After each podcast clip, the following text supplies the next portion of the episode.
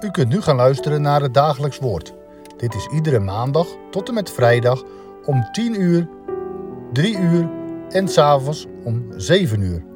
Deze meditatie wordt verzorgd door dominee Smit.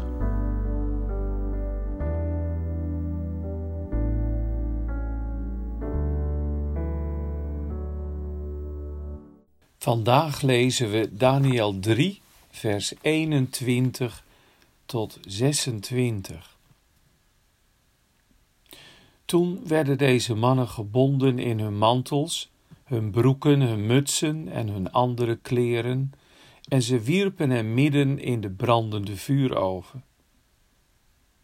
Omdat het woord van de koning zo dwingend was en de oven uitzonderlijk heet gestookt was, hebben de vlammen van het vuur deze mannen die Sadrach, Mezach en Abednego naar boven brachten, gedood. Maar toen deze drie mannen, Sadrach, Mezach en Abednego, gebonden midden in de brandende vuur overgevallen waren, sloeg koning Nebukadnezar de schrik om het hart.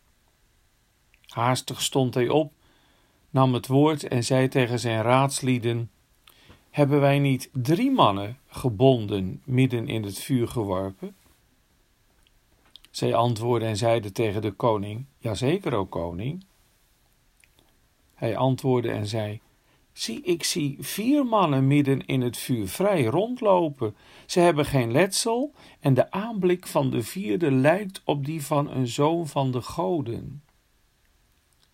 Toen kwam Nebukadnezar in de nabijheid van de deur van de brandende vuuroven. Hij nam het woord en zei: Sadrach, Mezeg en Abednego, dienaren van de Allerhoogste God, ga naar buiten en kom hier. Daarop gingen Sadrach, Mezeg en Abednego uit het midden van het vuur. Sadrach, Mezach en Abednego, de vier vrienden van Daniel, zeiden nee.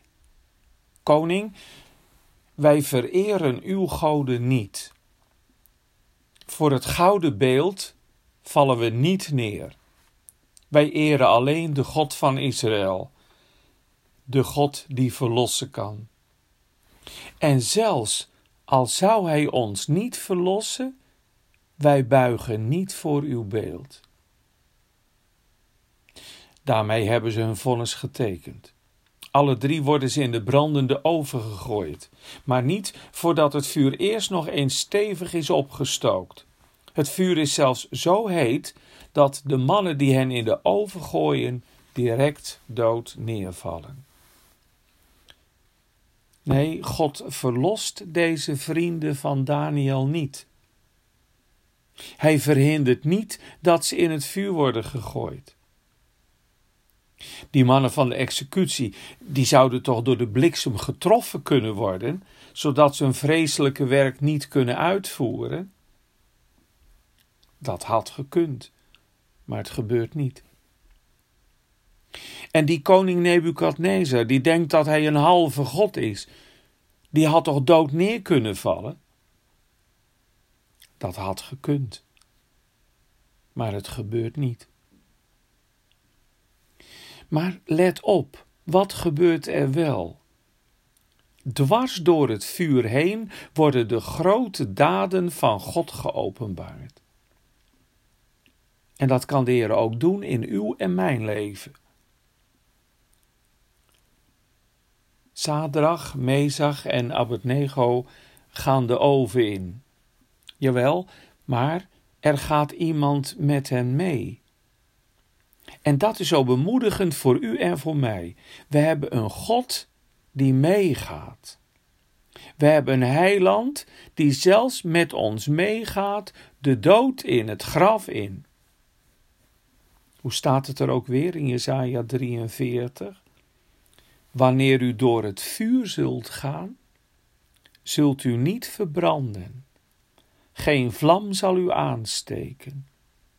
Want ik ben de Heere uw God, de Heilige van Israël, uw heiland. En geloven, dat is dat je je vasthoudt aan wat God heeft beloofd. ondanks alle tegenstemmen. Altijd maar weer je vastklemmen aan de Bijbel. Ziet u de koning? Hij kijkt zijn ogen uit. Wat is dat daar in het vuur? Die drie mannen verbranden niet, maar ze lopen gewoon vrij rond. Hoe kan dat? Hij ziet trouwens ook nog een vierde persoon, een heel bijzonder iemand. Hij heeft iets van de goden, een godenzoon. Even laat de Allerhoogste God hem meer zien dan wat voor ogen is.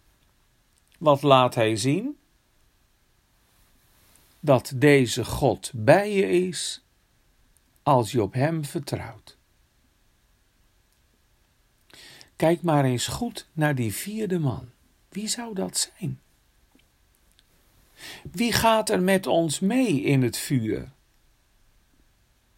Kan een vriend ooit trouwer wezen dan hij die ons lijden draagt? Misschien hebt u het wel heel zwaar. Voor je gevoel lijkt het vuur van lichamelijk lijden of psychisch lijden je helemaal te verteren. De zorgen groeien je boven het hoofd. Heren, waar bent u toch? U wordt uitgenodigd om het te beleiden met deze drie vrienden van Daniel. Onze God, die wij vereren, Hij kan ons verlossen. Op Hem vestigen we onze hoop. Hij kan het uitredden. Hij kan het kracht geven om het lijden te dragen. Hij kan het ons bemoedigen door een blik op Jezus. Hoort u het de koning zeggen? Dienaren van de Allerhoogste God, kom hier. Hij moet erkennen dat er een Allerhoogste God is, de God van Israël, de God en Vader van ons Heer Jezus Christus. Kijk, als we dat nu maar zijn, dienaren van de Allerhoogste, dienaren die de Zoon van de Allerhoogste volgen, dienaren die het beleiden, doe uw geboon oprecht en welgezind. Uw liefdedienst heeft mij nog nooit verdroten. Amen. Zullen we met elkaar bidden? Heere God in de hemel, u hebt toen laten zien dat u erbij bent. Als men op u vertrouwt. En dat hebben wij ook zo nodig dat we ons vertrouwen helemaal op U stellen, wat er ook gebeurt. Dat kunnen we nooit en te nimmer in eigen kracht. Vul ons alstublieft met uw geest. Heren, door dit Bijbelgedeelte worden we vandaag bemoedigd. En wij danken u daarvoor. De drie vrienden van Daniel kwamen niet bedrogen uit.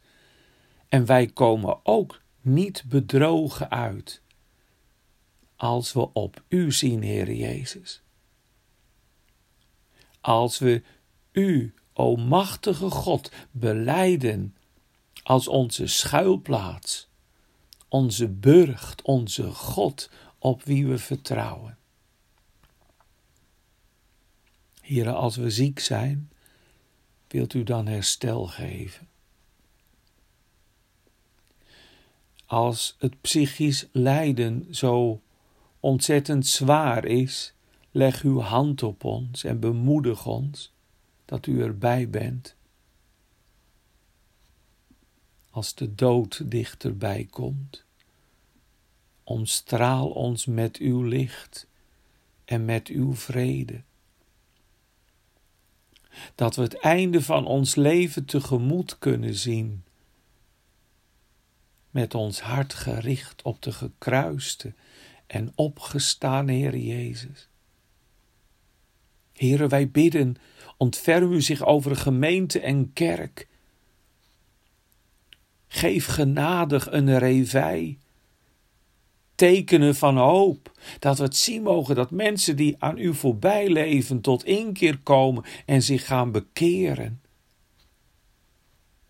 Zorg u voor ons, van jong tot oud, en geef dat onze jonge mensen hun hoop ook mogen vestigen op u. In afhankelijkheid van u hun weg gaan, hun studie doen, hun werk. Heren, wij bidden om de komst van uw rijk. We zien uit dat u gaat komen, Heer Jezus, om alles nieuw te maken. Hoor ons gebed. Wees bij ons uit genade alleen. Amen.